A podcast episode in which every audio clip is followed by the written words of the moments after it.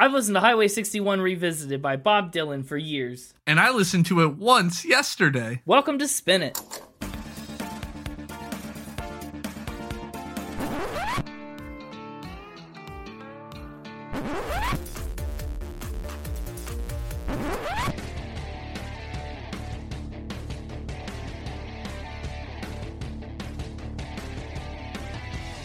Everybody, welcome back to Spin It, the record ranking podcast for people who would rather be listening to music. I'm James, that's Connor, The extreme one. I'm a man of extremes. and this week we're talking about another very exciting album of my choice and Connor's probable pleasure, but potential displeasure. And that album is Highway 61 Revisited by Bob Dylan. This is our first time doing it, actually. We have not revisited We- it. You're right. We have. I wonder if anyone's actually heard Highway 61 just visited, you know? Yeah. Yeah, we're revisiting an album for the first time. you too, finally revisiting one. Yeah. you have said you're a fan of Bob Dylan. I don't know how big your Bob Dylan fandom is. Have I? I thought you mentioned it. Yeah, didn't you? I don't know. I contradict myself all the time. We'll say I haven't. Okay. Okay, fair enough. Uh, no, no. I'm actually, I am familiar with Bob Dylan and I'm a fan of the stuff that I've heard. This album did not have a lot of the stuff I'd heard. I'd only heard a couple of them. Ooh, okay. So the rest of it is all new to me. I love an album like that. What Bob Dylan songs did you know? Not from this record. I'm curious. Like what are your what are your favorite Bob Dylan songs? If you can't pick, you can also choose some by Robert Zimmerman. I like, you know, I like his knocking on heaven's door. Mm-hmm. Hurricane is a good one. I like Blown in the Wind. That's another good one. Ooh, yeah. That's a classic. Uh, There's three for you. How many more you want? I don't know. I was just just trying to see. I was just taking a poll. Oh, okay. Sample size of one, not a very good poll. That's all I needed. Fair enough. I'm excited to talk about Bob Dylan. He is a better songwriter than he is a performer necessarily, but boy, he's got a catalog that's just packed with good stuff. Have you seen him live? No, I almost did, but it would have required a pretty decent pilgrimage of like three hours one way to get anywhere that he was performing, and I would have had to do it like as a day trip. So three hours there, watch the show, three hours back at like midnight. Hmm. Yeah, I really wanted to, but I'm, I'm keeping my eyes out for when he tours again or comes near me again. Have you seen him live? Yeah, he's here right now. Come on in, Bobby. Okay, well, well, that'd be something. That would be something. No, I have not. I'm not a concert guy. You know that. No, that's true. I knew I did know that. Well, let me tell you a little bit about Bob Dylan, his past and his career and his touring habits and all that stuff. Buckle up. I've got a lot of story to tell. Hit me with it. Okay. Well, Bob Dylan, first of all, not his real name. I already alluded to it, but Whoa. I know his birth name is Robert Allen Zimmerman. He was born on May 24th, 1941 in Minnesota. When he was just a kid, he would grow up on Louisiana blues music and rock and roll, which I mean, if you think about born in 1941, rock and roll music was just in its fledgling days when he was a teenager like it's just taken off, you know? When he was in high school, he performed in a bunch of cover bands, and he did start to use some stage names back in those days, and then he headed off to college. In 1959, he started school at the University of Minnesota, and that's when he started to get kind of jaded with rock and roll. He started to pursue folk music instead of all of his rock and roll covers. In 1985, skip far ahead into the future, he was reminiscing about his past, and he said, The thing about rock and roll is that for me, anyway, it wasn't enough. There were great catchphrases and driving pulse rhythms, but the songs weren't serious or didn't reflect life in a realistic way. I knew that when I got into folk music, it was a more serious type of a thing. He says the songs are filled with more despair, more sadness, more triumph, more faith in the supernatural, much deeper feelings. So that's kind of why he started to take the direction that he did with his music. He wanted to get away from the cookie cutter, twist and shout type songs, right? And, and dig more into. Twist and Shout's a good song. It's a great song, yeah, but that wasn't Bob Dylan's path, you know? Could have been. Could have been. I Can you imagine Bob Dylan doing twist and shout? Can now. Yeah. so he busts into folk. He starts playing around Minneapolis's club scene in a neighborhood called Dinkytown. And yeah, I know. And when he's playing around Dinkytown, that's when he picks up the moniker Bob Dylan. Bob Dinky. Bob Dinky? No, Bob Dylan. Dinky Dylan. Yeah. He didn't legally change his name until 1962. By 1960, he had dropped out of college, and then he went on a bit of a pilgrimage to New York City to meet his musical idol, the ailing Woody Guthrie. Do you know much about Woody Guthrie? Are you familiar? Uh, uh, he's the one that sings the song "This Land Is Your Land," right? yes, you did. You nailed it. You looked that up really well. Yeah, he's the one that, that wrote and performed first "This Land Is Your Land" and a bunch of other like old timey folk songs like that. Is he the most famous version that like everybody knows, or is he just the one that did it first? Oh, he's absolutely just the one that did it first. Oh, okay. But Bob Dylan kind of believed that Woody Guthrie was, quote, the true voice of the American spirit. And Bob's aspiration was to go down as Woody Guthrie's greatest disciple. Did it work? It did work. Yeah, he pretty much is the biggest and most prominent piece of Woody Guthrie's musical legacy as far as like inspirations. So he starts rubbing elbows with all these folk pioneers like Ramblin' Jack Elliott, Fred Neil, the Clancy brothers, all kinds of people that would need harmonicas on their songs. So Bob Dylan, you know him, of course, he's happy to oblige. He busts out the harmonica, and his professional recording debut happened in 1962. The rest is pretty much history. His self titled first album, Bob Dylan, came out in March, and while it wasn't exactly a record breaker, it did manage just about to break even, selling 5,000 copies in its first year, which is pretty respectable, you know, to not lose money on your debut album. He started touring through the US and the UK, and he debuted in this time what would go on to be one of his biggest all time hits, like you mentioned, Blowing in the Wind. That track would end up kicking off his second album and my personal favorite Dylan album, The Freewheelin' Bob Dylan. And at this point in his career, he's got this really signature acoustic sound, right? It's, it's kind of just him and a guitar and a harmonica. He's borrowing melodies from all these traditional folk songs, from slave spirituals, from folk ballads. He's pairing them with all these lyrics that are super raw and critical of society, right? Warmongers and the establishment, very much in Woody Guthrie's footstep, both in tone and in sound. You know, he's talking about that stuff and singing about it in a way that Woody Guthrie would. People started to call Bob Dylan the voice of his generation, and kind of rightfully so. I mean, put it in context of what's going on in America and in the world in 1962, like the Cold War, the struggle for civil rights, the Cuban Missile Crisis tensions mounting over in Vietnam. Like, there's a lot for Bob Dylan to be vocal about. He even performed at the March on Washington in 1963, which is the same march that produced Martin Luther King Jr.'s I Have a Dream speech. Basically, Bob Dylan was a pretty huge inspiration not only to a generation of activists, but also to a lot of other musicians. The Beatles, notably, we were huge Dylan fans. They learned about drugs. They did, yes. Supposedly. Suppo- the legend has it that Bob Dylan is the one that introduced the Beatles to marijuana. And Supposedly. Yeah. Allegedly. Allegedly. Hypothetically speaking. but also yes he did Uh, they actually the beatles were so inspired by him they even referenced some of dylan's work in their own songs too. But anyway his social and political prominence they're on the rise through his next five albums. He's a juggernaut in the american folk music and songwriting scene. And then something happens. In 1965 bob dylan is headlining the newport folk festival in rhode island. It's a big deal. I mean it's gone down in history after this but it was a big deal even then. So, what does Bob Dylan do as the headliner of the folk festival? He picks up an electric guitar. People lose it. It's like this massive affront to the fans and to the folk music community. People literally boo the band for the entire performance, which they ended after just three songs. It was kind of wild. Quitters. You say quitters? Yeah, quitters. I mean, you'd quit too if you were getting booed the whole time. Nah, I'd keep going. See how long they could keep the booze up. just challenge them. But it was a big deal. Uh, fellow folk musician Ewan MacColl called it 10th rate drivel. But Bob Dylan decides indeed to persist. I know you just called them quitters, but he doesn't quit. He decides not to let this pushback over his, quote, going electric stop him. You're welcome, Bob Dylan, for taking my advice. You, you're welcome for the advice that I gave you 50, 60 years later that you just took. Uh-huh, you said he took it. So Dylan goes electric. He doubles down on that and he puts out Highway 61 Revisited. It's probably not too far of a reach to call it one of the most important records of the mid 60s, I think. It- It's got to be at least in the, that conversation. And through the rest of the 60s, he'd put out a lot more legendary tier material. Including the double album Blonde on Blonde, which would be my third favorite Dylan record. And he even did a country esque record called Nashville Skyline that featured a duet with Johnny Cash. He also picked up a little backing band that would later release music as The Band, future episode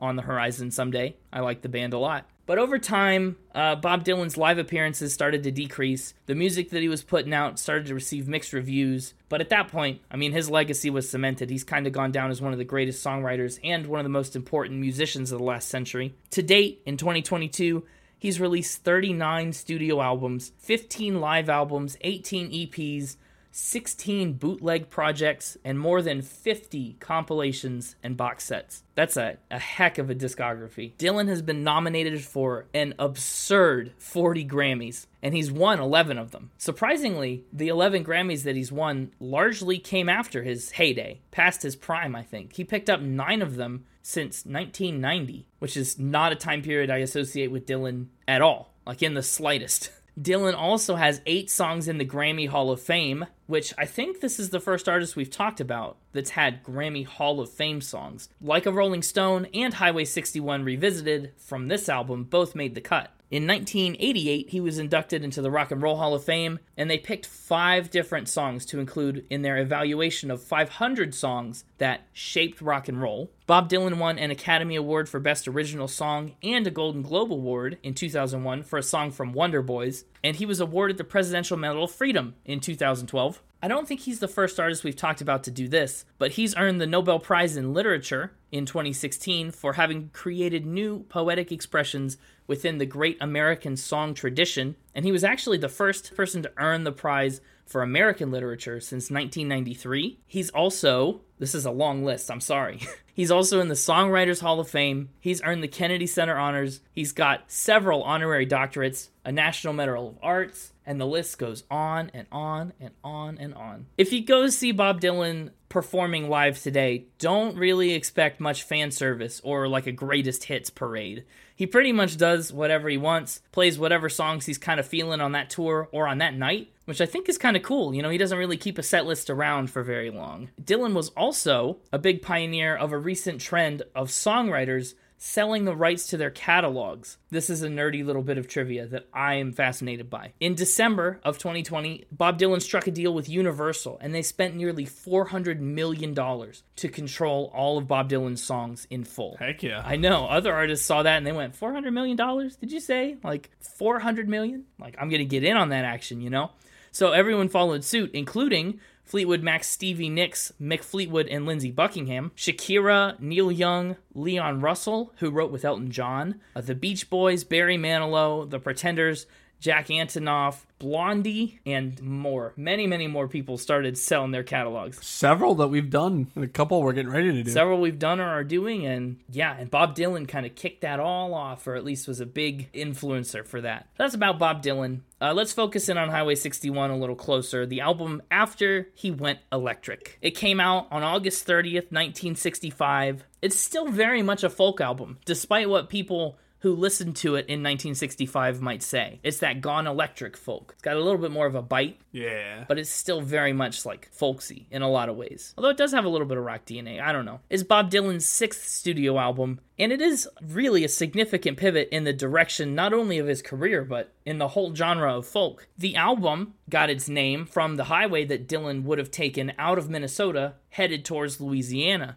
right? Highway 61 is the highway that runs that stretch, which connects a bunch of major musical heritage cities like St. Louis, Memphis, and New Orleans. Dylan said, It was my place in the universe. Always felt like it was in my blood. And actually, he caught some flack for the title. He said nobody really understood it, and the record label tried really hard to steer him in a different direction, but he was obstinate. He did not budge. The first part of the album was recorded a little more than a month before Dylan went electric at the Folk Festival, and then they finished the rest of the album shortly afterwards. So this literally straddles that major historical musical moment. It peaked at number three on the Billboard 200, number four in the UK. Rolling Stone called Highway 61 Revisited the fourth best on its list of 500 greatest albums of all time, and it was kind of immediately picked up as a classic by plenty of fans and critics alike, though, again, still kind of drew the ire of a lot of traditionalists. Today, it's certified platinum in the US and the UK and gold in Canada. So that's where we're coming in, talking about that album. And with that, I suppose the mixtapers should go electric and get on out here for Factor Spin. I don't think we want the mixtaper to go electric. No, stay acoustic then. Feels like a bad idea. It does. But yeah, let's get them on out here. Bring him in. Hey, it's me, the mixtaper. Welcome back to the Earth after your wild uh, blimp ride in the last episode. How was that? You have fun? The mixtaper's legal team has advised him uh, not to speak of that incident. Uh, Oh, you have a legal team and are also speaking in third person now? yes. I uh if I speak in third person then I'm not really saying it. Oh, I, I see. A third person is saying it. You're doing it to distance yourself from the incident. Yeah. Okay, Some third person said it. I don't know who he is. Just around. right. Well, I'm glad that that blimp is returned to whoever owns it. And Right, right. If hypothetically speaking, if there was a blimp stolen, it definitely got returned. 100%. I just heard you winking through the microphone. I don't know how that's possible. Anyway, um, I hope you're excited to talk about Bob Dylan. I hope you got a lot of good spins. I am, but I'm a little more excited to talk about my new thing. Gotten into a new thing. you've gotten into a new thing. Yeah. What, like crocheting? Do you crochet now? No, but that's honestly close. What? Not in terms of like the activity, but in terms of like the weirdness of the word. Like crochet is a weird word. What? Okay. What is close in weirdness to the word crochet? Charcuterie. Oh, yeah, you're right. That is actually, I'm very surprised at how similar the words are. Yeah, I'm sitting over here with a platter of crackers, cheese, and blueberries. Just munching away. You've made a charcuterie board. Yeah. Awesome. I didn't really make it. I bought it. Oh. I'm not, I'm not skilled enough to make it yet. I'm not into making charcuteries, I'm into eating them. Yeah. But to wash that all down, I needed a nice drink. Sure. What kind of drink is better th- with a dairy product like cheese than more dairy? Milk, right? Well, okay. I want you to guess what kind of milk I found and am currently drinking. You want me to guess what kind of milk you found? Yeah, specifically like the flavor. It's a flavored milk. That was my first question. It's like, is, is it cow's milk or like almond milk? Some other thing that was milked. Uh, this was a fruit that was milked. Okay, fruit milk. This isn't this isn't a factor spin thing then. no, no, this is just what I'm actively doing. So you can envision when I'm schooling you in Factor Spin, you can know what I'm chowing down on and slurping up. I think you're slurping up pomegranate milk. No. Okay, I, I really don't know where to where to guess. You did say fruit. Tomatoes are fruits. Are you having tomato milk? Oh, God. No. Right color, though. Color. Okay, strawberry milk. The milk actually looks like normal milk. Oh, It's white milk, but yes, the fruit is red. is it just strawberry milk? No, it's not strawberry. That's not significant enough. Dragon fruit? You're probably not going to get it. I I don't know. I'm at a little bit of a loss. Apple milk. Nope. I'm drinking cherry cordial milk Oh, right now. that sounds awful. It tastes delicious. Great. What kind of cheese are you washing down with cherry milk? I don't know. There's like four or five different ones on this board. I don't know. I don't know what they are. Great. I didn't go to cheese school. I went to evil school. Where they taught you about clouds. Hey, I took the cloud elective, not charcuterie. Everyone gets to pick between clouds and charcuterie in evil school. I was the only one that took clouds. You're in there by yourself? Oh no. Yeah. Even the professor took charcuterie. Wow. Just you alone reading a textbook about cumulonimbus clouds. Yeah. Anyway, enough of that. just know, just know every time you suffer a defeat, it's because I'm being powered by charcuterie and cherry cordial milk. That's a shirt powered by charcuterie and cherry milk. Okay, well, with that behind us, and maybe in a blooper reel somewhere, let's get to Dylan. What Bob Dylan fact do you have for me today? My first one for you is a return of a fan favorite. Oh, okay. It's time to bring back Ryan the Ghost. Please restate the fact for posterity and those who have missed him in other episodes. Mm, well, he changes a little bit every time. Yeah, well, that's why I need you to tell me the specifics too. Yes, and, and so in this instance, Bobby D was exploring a haunted mansion in Birmingham, Ham, England. Okay, so Bob Dylan's exploring a haunted mansion. He encounters a friendly ghost called Ryan. Yeah, How does he know that he's encountered a ghost? What are the signs? he heard it. What did it say? It barked. It barked? Was it a, a dog? This is a ghost dog. Wow. Ryan the ghost dog. So, how does one communicate with a ghost dog enough to learn that its name is Ryan? Ryan is what Bob Dylan decided to name the ghost dog. Oh, okay. This wasn't a, a, a name that the dog had. It's the name that Bob Dylan gave it. Yes. So, is he into haunted mansions? Why was he touring this place? Yes, he's very he's very into ghosts. He he likes to he likes a good ghost hunt. Mm, I see. When Muff Winwood, the bassist of Spencer Davis Group, the band ended up in Birmingham, England, and Bob Dylan said that he thought there'd be some good ghosts in England, and he and the bandmates went to this mansion, to this abandoned house that was nearby where they were staying, uh, that was once believed to be haunted by a ghost dog.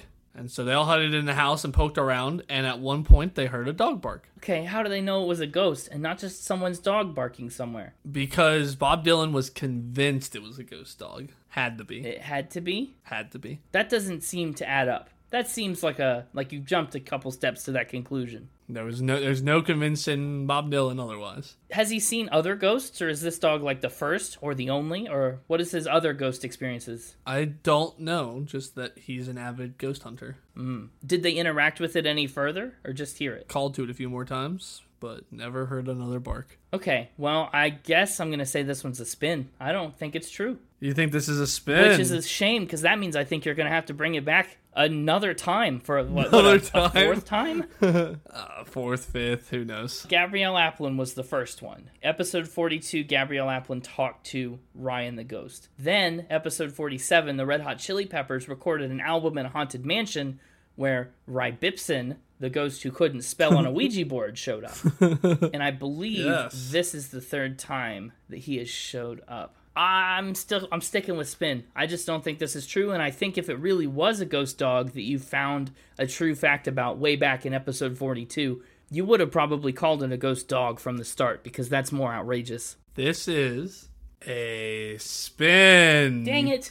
I'm I'm happy I got it right, but I'm just mad that Ryan the ghost is coming back again. Yeah, he uh the entire story I told you is true except it being Ryan. Wait, okay, what do you mean? So He actually went ghost hunting, thought he heard a go- uh, at this place that had a ghost dog, heard a dog bark, thought it was the ghost dog. He just it's not Ryan. that doesn't seem Everything I told you was true except Ryan. What a what a weird stretch. Wow. I know. You could have what you could have done right there. I appreciate your honesty for once. You could have just pulled the plug and said, "Yup, that was Ryan," and then never told me the actual true person that experienced Ryan's the go- Ryan the Ghost. If you wanted that point, I have integrity. well, I may be a dastard, but I play by the rules. you're an integrous dastard. Yeah. You're a dastard with integrity. Integris dastard. Yeah, starting strong with a with a win for me. That's great. Sorry, Ryan the Ghost Dog. Need to chug some more milk. You do that. My next one for you, also a return of a favorite. Going all the way back to episode one. Ooh. He was a boxer. Really? This is the third boxer we've had too. So we've kind of run the gamut on boxers. We've done a couple different iterations of the boxing journey. Yeah. Did he want to be a boxer himself, or or was he kind of pressured into it by a parent or uh, some other figure in his life? No, he just used it for exercise. Boxing will do that to you. Was he competitive? Did he do competitions? Was he any good? No, he mainly just would spar at the boxing ring. Okay, just get a good workout in. Exercise, yeah. When did he start doing this? Was this a thing he did his whole career, or did he like hit a certain age and be like, "Man, I gotta go box. I want to go punch something." I don't know when he started. But I guess going back to your previous question about if he was good, he was good enough he never got hit. Never got hit. Wow, Billy Joel never lost a fight, but Bob Dylan never got hit. Well, I guess I shouldn't say never, but as far as I can tell, never. What does that mean? I guess if he's just sparring for exercise in a gym, maybe he's not actually fighting anybody and just learning boxing techniques. No, he fought people. In fact, uh, he once fought comedian Daniel Russ in 2008 in Austin. 2008? Uh huh. Whoa. Okay, so like senior citizen Bob Dylan is taking people down. Yeah, not getting hit. Would you hit him? would you you Exactly. The, literally, you know, here's the quote. Daniel Russ says, "In comes a diminutive, skinny man. Looks to be a little older than me. Has short, curly hair. He turns to face me. It's Bob Dylan. I told the gym owner, if you paid me by the shot, I wouldn't hit this guy ever. And the gym owner says, "Good. Don't. You're not supposed to." what on earth? He he would spar people. He would get into practice, but he didn't want to be get hit back. Is from what I can tell. Wow. So he would just practice on people. Imagine just being there boxing, and then this little old dude walks up, and it's Bob Dylan. and he says, "Stand there, let me punch you." yeah, stand there and let me punch you. Honestly, I don't want to believe this, but I kind of do. I think this is a fact. yeah, going with fact. Yeah, Box Dylan's gonna get a truth from me. Well, that means you're at least 50-50 this week. Oh yeah. That's a fact. Wow. That's awesome though. Like that's I like that a lot. I said, I'm sure he's probably gotten hit, you know, but it seems like Oh, he doesn't but like to. He, really. he tries Like, not to. yeah. Yeah, you know. Yeah. All right, my third one for you. There's a whole type of science named after him. a whole type of science. So like. Dylanology. Yeah, that's exactly what it is. Okay. and so what does one who studies Dylanology study? They become a Dylanologist. Yeah, okay, yes. But what do, what do I learn about or or research as a Dylanologist? One who studies or admires the music or lyrics of Bob Dylan, one with an interest in Bob Dylan, or someone who deeply cares about Bob Dylan obsessively. Oh, you're just talking about fans, but like fans that are really dedicated. Is that a science? Uh, th- yeah. it seems more like an arts degree kind of thing. Like if I went to school to be a Dylanologist, I wouldn't graduate with a bachelor's of science. I'd get a bachelor's of arts or music or, you know, somewhere on that end. Not that there's not science in music, but Yeah. I don't know. Ology usually, I guess, just means the study of, so it wouldn't have to be science. okay. Well, either way. Is there like a, an official threshold that separates Dylan fans from Dylanologists? Like how will I know if I've become a Dylanologist? Do I get a medal? It's one of those things, you know, there's no clear threshold, but you can tell when somebody crosses it. You walk away from a conversation with someone and you go, "That guy was a Dylanologist." The- yeah, exactly. You know, like this one guy who uh, would stalk Bob Dylan's house and go through his trash looking for discarded lyrics. Oh yeah, that doesn't sound like a Dylanologist. That sounds like a criminal. what? That's not as bad as toenail clippings that we've talked about before. yeah. Still pretty wicked. Did someone do that? yeah. Wow. What happened to them? Bob Dylan asked him not to, and then he'd still do it, and then he'd ask him to stop. And that's all the information I have about that. Oh, that was a really unsatisfying story. how, yeah, so to that point too, how does Bob Dylan feel about Dylanology? It'd be weird to have someone analyzing your every thought and word and note that you've sung and, and putting it all you digging through your trash even to get more of you. Like that's weird. Oh, apparently Bob Dylan beat him up as well. Oh, he's a boxer.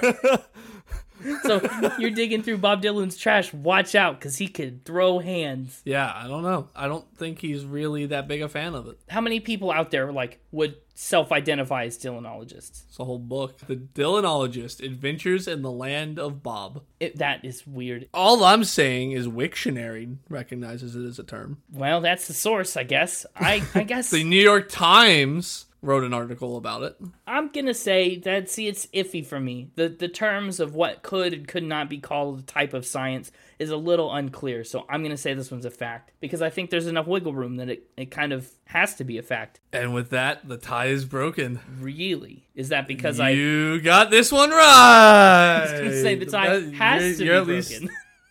I'm just saying, you know, we've been going 50-50 this whole year. Oh, oh, You just took the lead. you're right. You've gotten three. This is the first time in the last eight episodes, nine episodes, really. That Yeah. Wow. Okay. The tie is broken. Let's see if you can pull off a perfect week. But yes, this is a true fact. Dylanologists, it's a thing. Hey, if you're listening to this podcast, I think that qualifies you and therefore us as Dylanologists. I think we're all Dylanologists now. Incredible. What do we got now? The tie has been broken. The stakes have been lowered for the final ramp. So this better be a good last fact. It's a good final ramp, I think. He and Carrie Fisher partnered on a cologne. You're not about to tell me that Bob Dylan smells like Princess Leia. I don't know if he wears his own cologne, but I'm telling you, Bob Dylan and Princess Leia have a cologne together. I, I guess I don't know if it's actually still being made, but Sure. How does this connection happen? I'm guessing Carrie Fisher and Bob Dylan probably run in decently different social circles. in her memoir, Wishful Drinking, Fisher wrote that she got a call from Bob Dylan. He uh, he picked her out. He said, "Wow, I want to make a smell. Who do I want to go in on this with? Princess Leia." Yes. I guess. Interesting. Everything you said there seems right. So, so he's the one that had the idea and the ambition to make a cologne. no. No, okay, so He was asked to endorse a cologne, and then he hmm. got her to be partners with so him. who made it then? I don't know. Some cologne company, probably. Sure, yeah, that makes sense. And what does it smell like? Well, how about this? I give you uh the titles Okay. of this cologne. That'll work too. Carrie Fisher had some great sarcastic ones, so I'll give you those first. Of course she does. She recommended that they call it ambivalence for the scent of confusion, Well, I'm confused. Yeah, arbitrary for the man who doesn't give a sh- how he smells, nice. and empathy, feel like them and smell like this. What a wow. That doesn't mean anything. I like that. That's great. Bob Dylan loved those, Uh-huh. but the one they ended up going with, probably per whoever was making its request, Yeah. was just like a woman. Oh, okay. So named after a Bob Dylan song Indeed. and endorsed then also by a woman. Oh, It's all coming together. What a combination. So they did promotion for this product. Did, did they appear in commercials together or, you know, do anything as a duo in support of it? Sure they did. I'm I'm not sure that you're sure. I'm not so sure. I mean, it's pretty pretty hard to endorse something if you're not doing any sort of advertising for it, right? I don't know. No. Sign your name and say, I like this cologne. Yeah, but they always want your photo with it or whatever that they can then use in like the stores or on the website. Probably wasn't on the website back then, but Yeah, when did it come out? That's another question too. 1994. Mm, that's when Bob Dylan was winning all his Grammys in the 90s. And it's when you could have smelled like him, or I guess just like a woman. I think I'm going to say this one's a Whoa, you hesitated, ladies and gentlemen. It'll probably get cut out. he hesitated because I think if this one is a spin, maybe it's just not Carrie Fisher. Maybe the cologne exists. Mm. Or maybe it is not Bob Dylan and just a Carrie Fisher cologne. Oh. But also maybe not called just like a woman. I don't know. I'm gonna say fact, but I've identified some key weak points in the armor. If this were to be a spin, that's where I would look. Well, those weak points did not help you because this is a spin. This is a spin. Okay, how much of a spin are we talking? Bob Dylan was asked to endorse a cologne called Just Like a Woman. Great. He called Carrie Fisher. He asked for her advice on alternative names because he did not like that name. Wow. And she gave him all the ones I listed. So And I do not know if it ever actually got made. so in a sense they they did almost collaborate on that cologne. Almost. She just fed him some ideas. I love that. So why did he call up Carrie Fisher? I guess they must have been pals. yeah, I don't know. Read Wishful Drinking. Maybe maybe she talks about it in there. Yeah. Wow. Okay. Well, look at that. Bob Dylan and Princess Leia, a long time ago in a galaxy far, far away. Smell just like a woman. Nah, nah, nah, nah. Well, that's not a perfect week. You did pull it back at the last second. No, it was not. But you did pull ahead. Finally. Yeah, nine episodes into the f- the second year and whatever season this is of Factor Spin, we, we have broken that tie. Season four? Question mark. You, the game writes itself. That's out of my hands. To ask the squirrels. They they count the seasons for me. yeah, they, the squirrels are pretty good at telling the seasons because that's they know when they need to hide the nuts. But with that, uh, I need to go because I accidentally drank this entire one quart of What? cherry cordial milk. Wait, I actually believe this. I feel like that's not part of the bit. Yes, no, I'm, this is not a bit. This is not a bit. I drank one quart of cherry cordial milk during Factor Spin. How much milk can it's a problem. is that going to be like? how much milk is one person supposed to drink at once? Plus all the cheese. no. So, uh, I gotta scram. Uh, see you next time. Yeah! Oh, goodbye, mixtaper. And uh, let me just let me just wait a minute before I see whether we welcome Connor back or not. Okay, so here's the deal. In the United States, the National Dietary Guidelines recommend that adults should drink three cups of milk. You drank a quart, which I feel like I don't need to remind you is four cups of milk. So I drank one, only, only drank one more. That's not bad. That's not, it's not, it is bad, it's just not awful. But of course, that is just for cow's milk. I'm not sure what the cherry milk equivalency is. I'm all milked up. That's extreme, that's some extreme milk. let's talk about the album art of Highway 61 Revisited. This now iconic cover was photographed by Daniel Kramer before they even started recording the record. It's Bob Dylan sitting outside his manager Albert Grossman's apartment, and that person behind him is his friend and road manager, Bob Neuwirth. Bob and Bob. Bob and Bob. Bob squared. It's a tale of two Bobs. Tale of two Bobs. Daniel Kramer thought that Neuwirth's presence in the back gave that picture a little extra pop of color. Regarding Dylan's expression, Daniel Kramer said, It's a hostile moodiness. He's almost challenging me or you or whoever's looking at it. What are you going to do about it, Buster? And knowing now that he's a boxer, yeah, I could see it. I don't know. What do you think? It's a different kind of album cover, maybe, than our normal one. It's not something you see a lot nowadays. Something like this. Yeah, yeah. I, I don't know. I think it's pretty. Nothing too special about it. I think it's pretty bog standard. Pretty Bob standard. Pretty Bob standard. Yeah. Well, we've got nine tracks to talk about. Some of them are, are significant. So let's dive right in and kick it off with an absolutely huge song. Like a Rolling Stone is the first track on this album, and boy, was it a biggie. Rolling Stone, the magazine, yes, they were kind of named after this song. They chose this as the number one song of all time, all time in 2004 and again in 2011 biased? and again in 2017 yeah maybe a little bit biased uh, but also not necessarily super incorrect. Dylan himself has called this the best song he ever wrote. It, it took a minute to achieve that legendary status because radio play was pretty tough initially given its really significant length at 6 minutes and 9 seconds. But hey you know what? A hit's a hit. Yeah.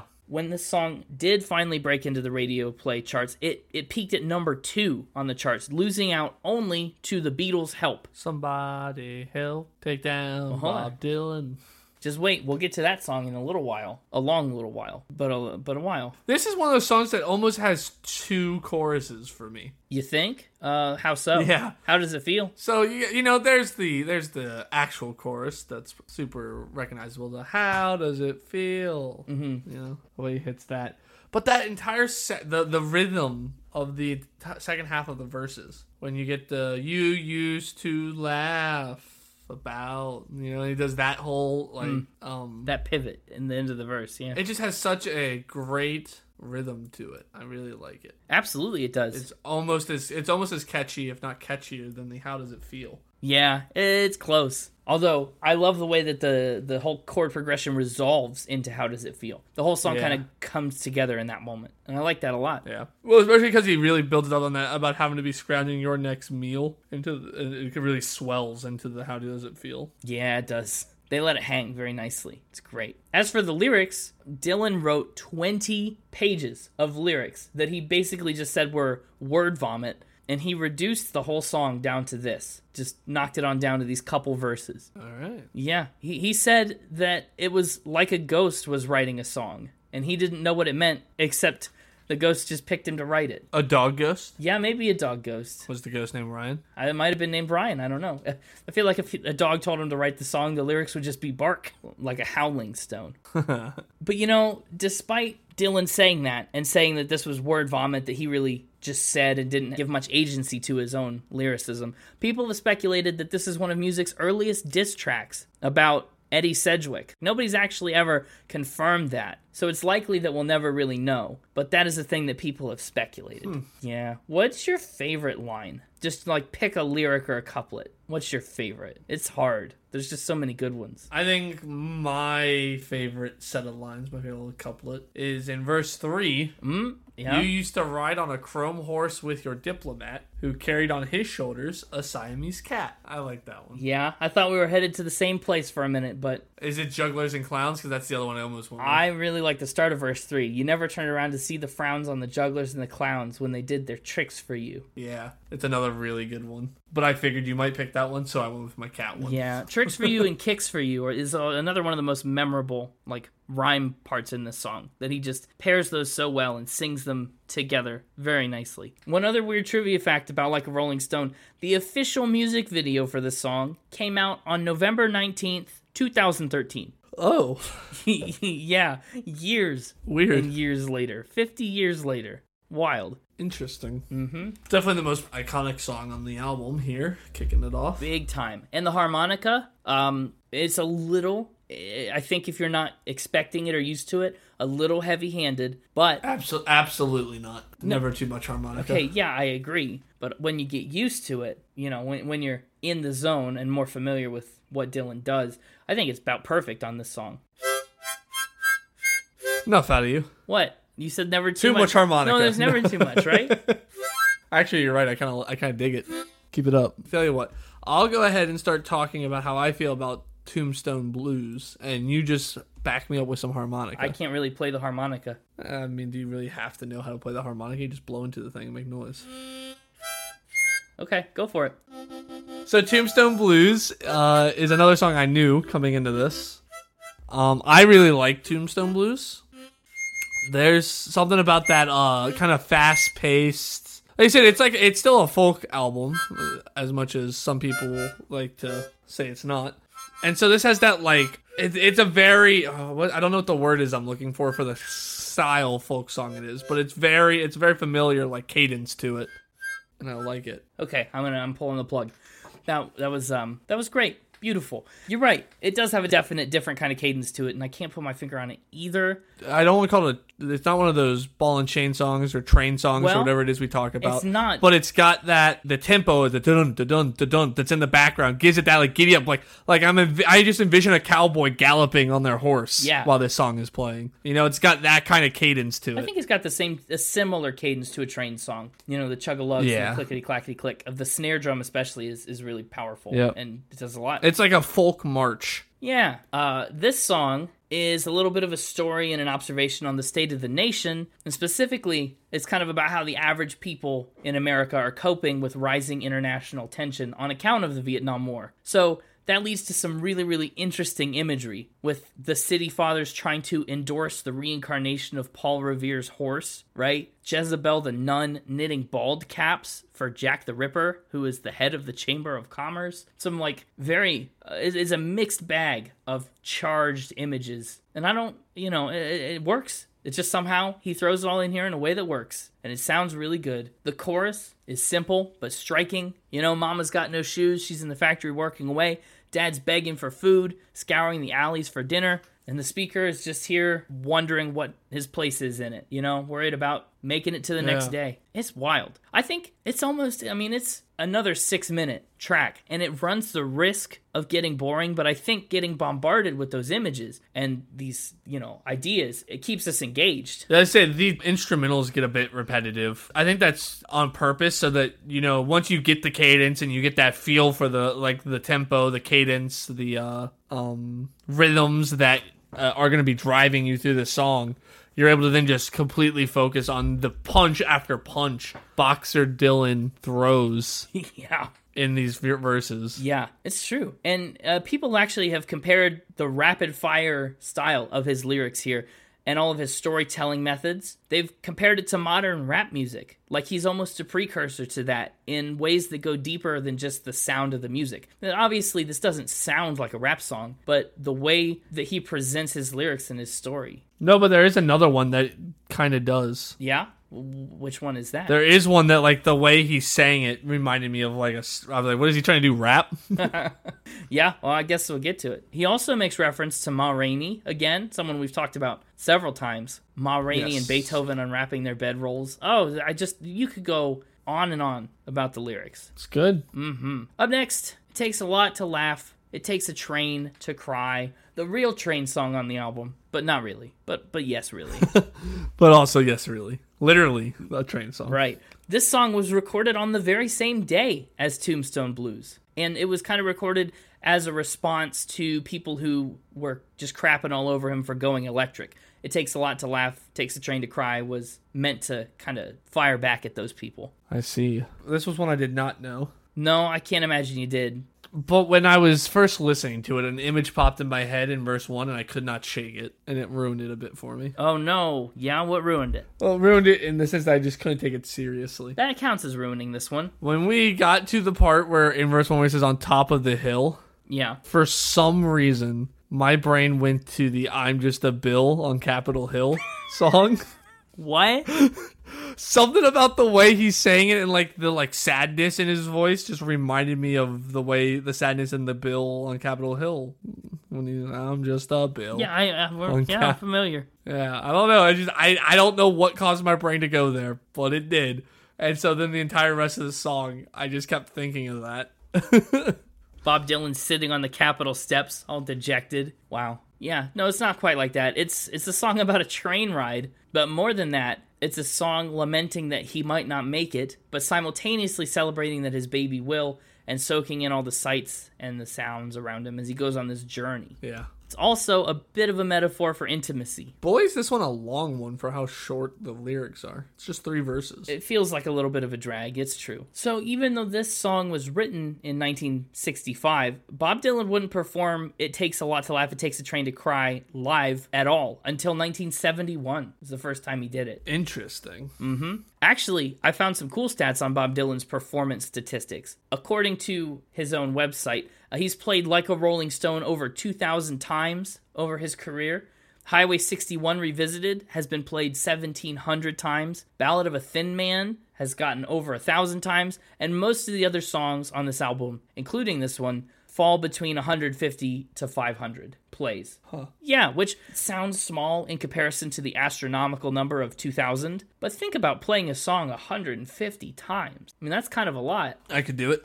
You you could, yeah. Well, get ready because Connor's Hippin' and Hoppin' tour coming to 150 to 500 cities near you. We gotta come up with the album first. Well, it'll it'll get there. We'll get there in a Buick Six. You could. Let's talk about From a Buick 6. This song maybe sounded a little familiar to you. First of all, Dylan was heavily inspired on From a Buick 6 by classic blues with all these moments and instrumental parts that he kind of drew inspiration from artists like Big Joe Williams, Charlie Patton, and more. This song is mostly in 12 bar blues style, except a sneaky little tiny teeny change in most of the verses, except for the first verse. Is it only eleven? No, they they change up the tenth bar. It it switches on Oh. the tenth of twelve bars. Otherwise, this is a standard twelve bar blues track, which is super interesting. Another one I didn't really know, and honestly, probably my least favorite. Really. Yeah. Okay, I, I can understand. 12 bar blues, I don't mean to say if you've heard one, you've heard them all, but really, if you've heard one, you can, you know, predict them all. What's interesting actually about this one, too, is it borrows some lyrics from a 1930s song called Milk Cow Blues. Also, that lyric, if I go down dying, you know she's bound to put a blanket on my bed. How nice of her. How considerate. That is very nice. Yeah. Very considerate. Another massive track from this record is track 5, Ballad of a Thin Man. Yes. This one was particularly a big inspiration to other artists, namely John Lennon. Mr. Jones. Yeah, John Lennon gives a nod to the titular thin man, Mr. Jones, on the White Album's song Yer Blues. Nobody actually knows for sure who Mr. Jones is or what this song is trying to get at at all. Everything Dylan has said about the man is that Okay, I've got bullet points. One, he works in a bowling alley as a pin boy. He wears suspenders and, quote, puts his eyes in his pocket. He says Mr. Jones does have a first name, but he can't say it, or else he might get sued. And as for the meaning of the song at large, Bob Dylan has introduced it before playing it live as a song about people asking me questions. That's all we know about Mr. Jones and the Ballad of the Thin Man. I like it. There's no real chorus. There's just that little refrain with the Mr. Jones Something part. is It's just Verse after verse. You don't know what it is. Yeah, I know. It's very nice. I think this is a great song and one of the standouts in the album. And it's got again, it's another song that has a very familiar style to it, like the instrumentals that Mm-hmm. at the especially at the beginning where he's like it's almost doing that ba da da da dun, but like on a slightly different note structure, but it's the same kind of rhythm. Mm. Yeah, it's definitely taken from other things. Musically, a lot of his inspiration for this song came from Ray Charles and his song I Believe to My Soul. And I just love that line. Something's happening, but you don't know what it is. Like, we're not blind to the situation, but we don't understand it. Yeah, I think this song plays really well with that disconnect between knowing and understanding and like seeing versus a deeper understanding or an actual like productive interpretation of exactly what we're seeing. I love it. And and you're right, it's an interesting phenomenon with this album that the longer songs feel like the shortest. You know, this is another 6-minute song that flies by This one flies by. whereas it takes a lot to laugh and from a buick 6 are two of the shortest songs on this album and they're a little bit of a struggle kind of backwards Yeah, I know. the next song though is one that is long and often feels long to me really? yeah queen jane approximately is uh, the next track on the album and it sometimes drags a smidge. My problem is it's the only one where he gets repetitive. He says, "Won't you come see me, Queen Jane?" So much. A lot. But I really like kind of the verses, like the, his vocal rhythms and the instrumentals going on with those verses are good. And mm-hmm. then he does these little like three line triplets things, and then he hits you with the "Won't you come see me, Queen Jane?" twice, and it's like, give me more of those verses and cut out some of those Queen Janes. Yeah. This song first came about as a B side to One of Us Must Know.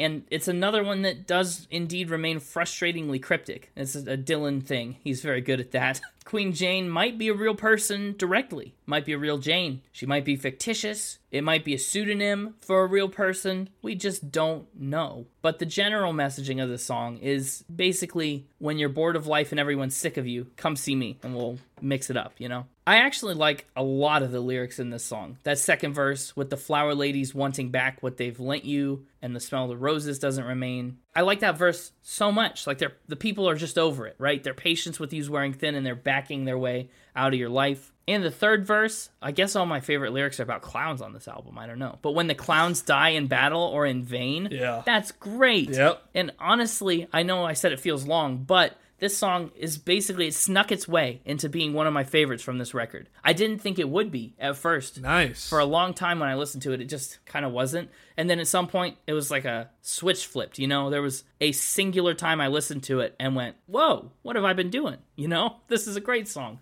So anyway, that's Queen Jane approximately. And now it's time to revisit for the first time Highway 61 Revisited. right off the bat, it has I think my favorite verse on the album. Really? Is that verse 1? The right off the bat verse? Yeah, there's just something about verse one that was awesome. Uh, It's both ridiculous and awesome. Yeah. There's just something ridiculous about this back and forth that he does, you know, because like I, Bob Dylan famously like would talk about religion and stuff with like homeless people. I know. I read I read that in the mixtapers notes. Uh-huh. Yeah, he's no stranger to the uh, a biblical metaphor in the song here and there. Yeah, and so here he just tells like a pseudo version of the story of Abraham, mm-hmm. and just the way he goes about, it, he's like, "Oh, God said to Abraham, kill me a son."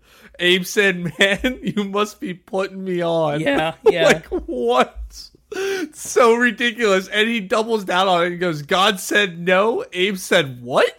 Yeah. like it's such a ridiculous song, and the way he's singing, then he really gets the mouthful in the next one, Yes. where he just rambles. He just goes, "God said you can do what you want, Abe," but next time he does it, he just keeps going, and the music's like waiting on him to finish. It's great. I think it's a, a really interesting retelling. And we've already talked about how Highway 61 is is the road that connects Dylan to these musical heritage sites. So that's the twist is instead of being killed up on a mountain like the biblical story of Abraham, Bob has to go get killed on Highway 61. Notably, Dylan's own father is named Abraham. So Oh. I think in some sense this could kind of be talking about his own metaphorical sacrifice as he travels out on Highway 61, you know what I mean? I think there's a degree of personal story in here. And I mean, we go through this entire song as people get run out of their homes and their lives and have to go find their way on Highway 61. The second verse is Georgia Sam, who's in poverty, getting beat up, and Howard, with a gun, runs him out of town. So I think throughout the song, this highway kind of takes on this role of being a simultaneous road for hopeless people, but it's also a road to some kind of unknown better thing. Like, yeah, we don't have a lot going on where we're currently at, but there's got to be something at the other end of Highway 61. And I really like that. Also, how do we feel about that slinging kazoo type sound? At the beginning, Yeah, and throughout. I wasn't sure if that was like a. It sounded um like what I guess and, yeah kaz- uh, kazoo's the right, right word for it right one of those like you put the kazoo in yeah and you just blow it in and it goes "Wow," like a party favor you get at every like middle schooler's party. Yeah, well, that's uh, I did a little research on that specifically because I was curious about that sound, and I wasn't the first one to be curious about that sound. That instrument is called a siren whistle. Oh. Yeah, it's supposed to emulate, I guess, a siren, which makes sense in the song about people getting run out of town and threatened with guns. But actually, beyond its use here as a musical instrument, Al Kooper, one of the musicians, he brought it to recording sessions to keep the band on track. When every time someone would get distracted or, uh, you know, naturally start using drugs during the session, he would just go blow that whistle at him.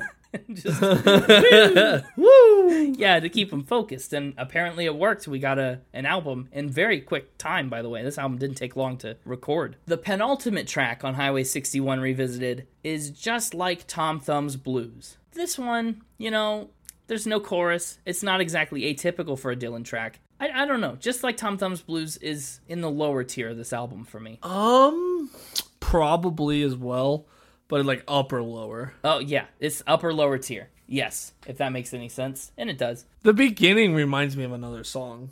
And I'm trying to think of it. It just came. What is it? What is the song? It's on the tip of my tongue. Ooh, will he remember? It's the uh bumpa blumpa ba You're talking about Sweet Home Alabama. If you're not talking about Sweet Home Alabama, you're probably talking about Kid Rock's All Summer Long, which is just Sweet Home Alabama with a different set of lyrics. No, I'm not even thinking about that. But yes, that's what it was. So the beginning of that is a s- seems like slightly lower pitch and slightly slower version of the intro to Werewolves of London. Uh, yeah, the other song that sounds just like Sweet Home Alabama and and All Summer Long. Yes. Bum bum bum bum. ah, woo, Werewolves of London. Anyway. You, it does, yeah. Sweet Home Alabama's kind of got in there, but the Sweet Home Alabama song's got enough other stuff going on to mask it a little bit. It's more background. Whereas in Werewolves of London, that's like the only thing happening. It's just that bum bum bum bum. Yeah, it's true. Just like Tom Thumb's Blues was not an instant success, they spent 16 takes just recording and re recording this song, trying to get it just right. Eventually, they managed to do it, but 16 takes is a pretty long time. I really don't have much to say about Tom Thumb's Blues. No, yeah, I think we're good to move on to the Juggernaut in terms of length. Yeah, I was gonna say uh, you can't call any song on this album the Juggernaut if it's not like a Rolling Stone. But in terms of length, Like a Rolling Stone is the Juggernaut in terms of like everything Hype. else, yeah, yeah, but in terms of length, Desolation Row clocks in at 11 minutes and 21 seconds. Yeah, and this is the album's lone acoustic track, a bit of a return to form for Dylan, but not really, right? It's uh it's a return to form sonically, but there's a lot of ways that this one still breaks the boundaries he's kind of set. Yeah. God, I just love it. Uh, this is one of the best. The little bit that going on with like the acoustic guitar. This song has been described as a cowboy song. Much like you thought about Tombstone Blues, Desolation Row also has those same kind of western vibes. Yeah, but this is like sitting around a campfire cowboy, Absolutely. not galloping. yeah, no, you're right. This is a Campfire Cowboys song. Parts of this song actually were likely inspired by a lynching that happened in Minnesota. Oh wow. Yeah, I think it's interesting that Dylan can take such a like a profound tragedy and weave it into this desolate song so morbidly, right?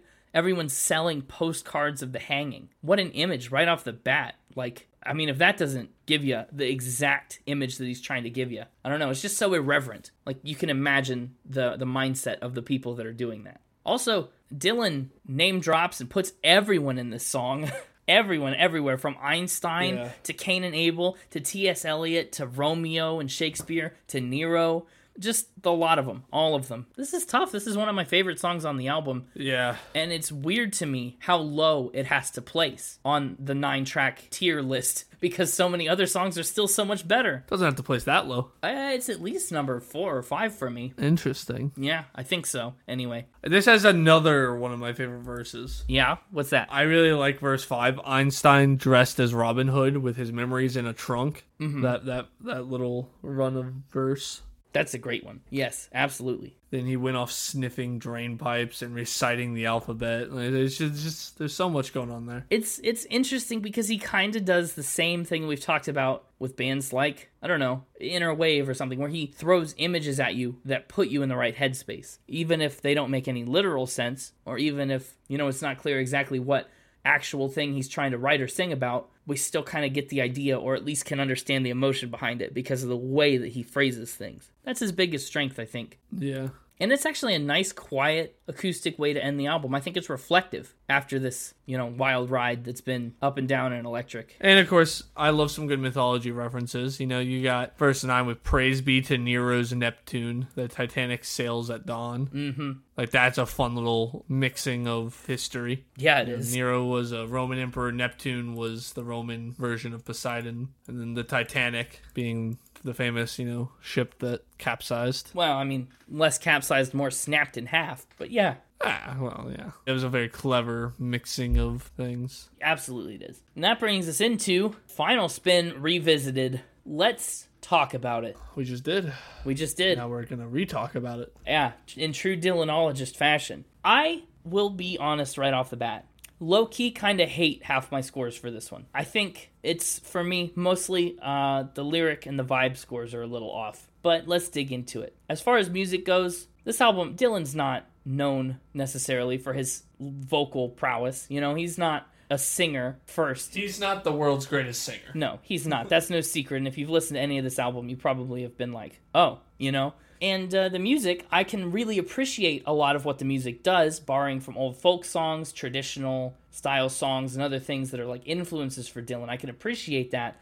I don't know if it's exactly the best musically. I think it has moments that are completely catchy, completely, you know, like a Rolling Stone is a masterpiece of a song top to bottom and everyone can sing along with Mama's in the Kitchen, Tombstone Blues. You know, we can get these moments of get on down to Highway 61. Mr. Jones. Mr. Jones, yeah, we get moments of musical breakthroughs that are very good. And then some of the music just fades away, and you'll never ever be able to sing just like Tom Thumb's Blues unless you're a big Dylan fan. You know what I mean?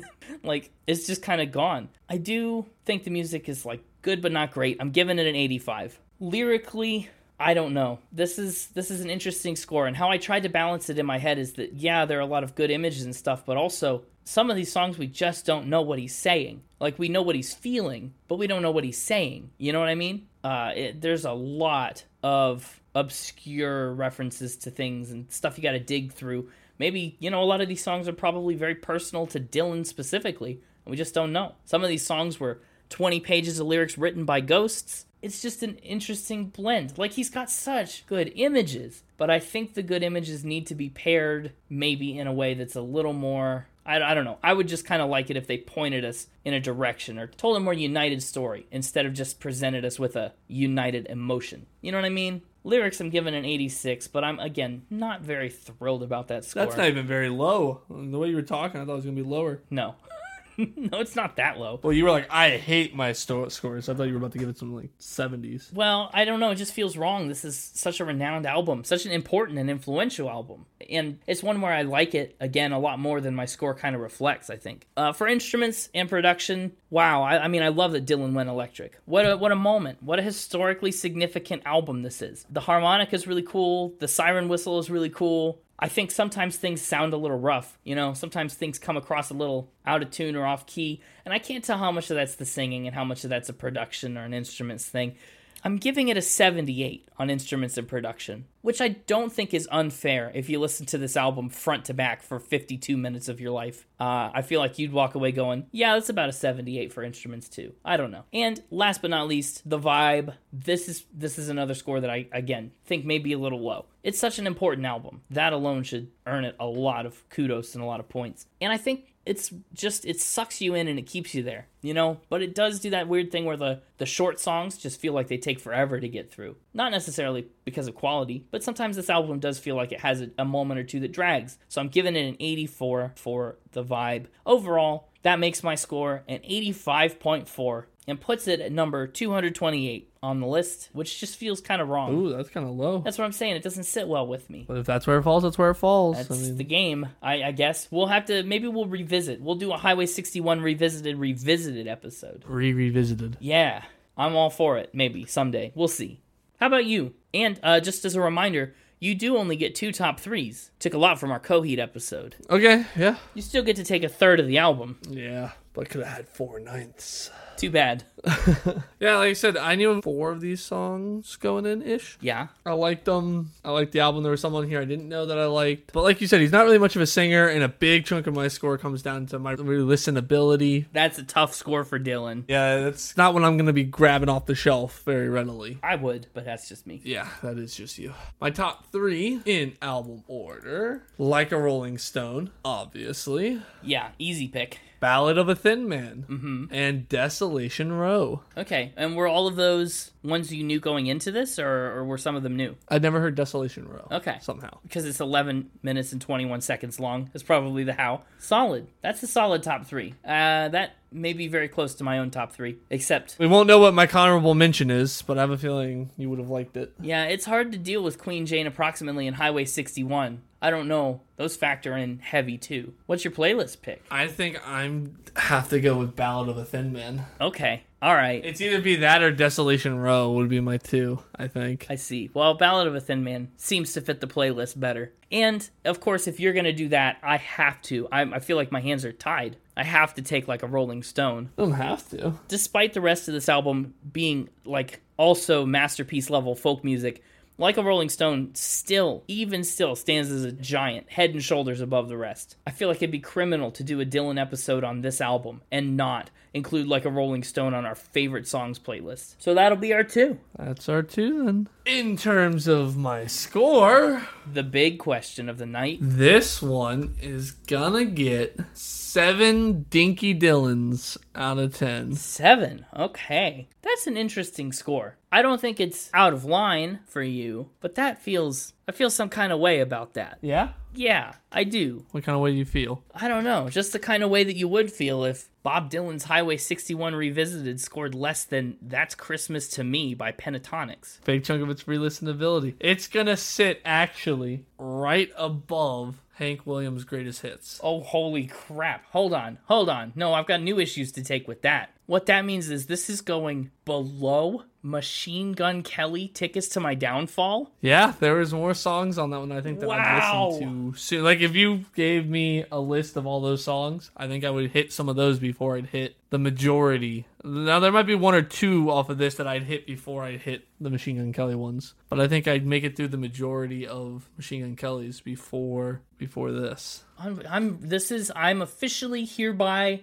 revoking your status as a Dylanologist and all the rights and privileges to which you would otherwise be entitled. No, no, I liked it. I liked him. I like him. It's just this album specifically, and actually, I was telling my coworkers this when I told them we were getting ready to do it. This album, that this is not the album I would have chosen. I think. Well, it, again, it's also not even my favorite Dylan album. I'm a big fan of freewheeling. Yeah, What's your what, what Dylan album would you have picked? Out of curiosity, where would you go? I don't know because most of my favorites are spread out across different albums. Uncourse- Unfortunately, Yeah. and I haven't listened to the rest of the albums, but. Well, I, I don't know. I just wanted to pick this one for well, here's a couple reasons. Yeah, this is probably the smartest one to do for the podcast, being how significant it was. Absolutely. and- And I don't know if the audience uh, has picked up on it yet. I meant to mention it at the top of the episode.